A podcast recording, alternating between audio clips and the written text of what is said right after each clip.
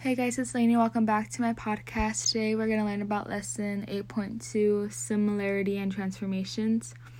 So, our like question or like what it's telling us to do is graph triangle ABC um, with our coordinates A negative 4 1, B negative 2 2, and C negative 2 1 after the similarity transformation.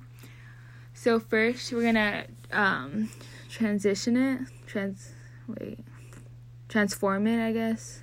Um, so it says um, we're gonna add 5 to x and then add 1 to y. So with the points I just told you, your x, uh, we're gonna just add 5 to them. And then with your y's, you're just gonna add 1.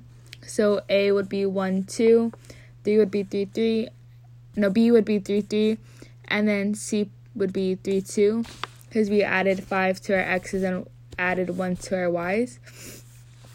And then for our dilation, we're gonna times it by 2. Our, we're gonna times x by 2 and then y by 2.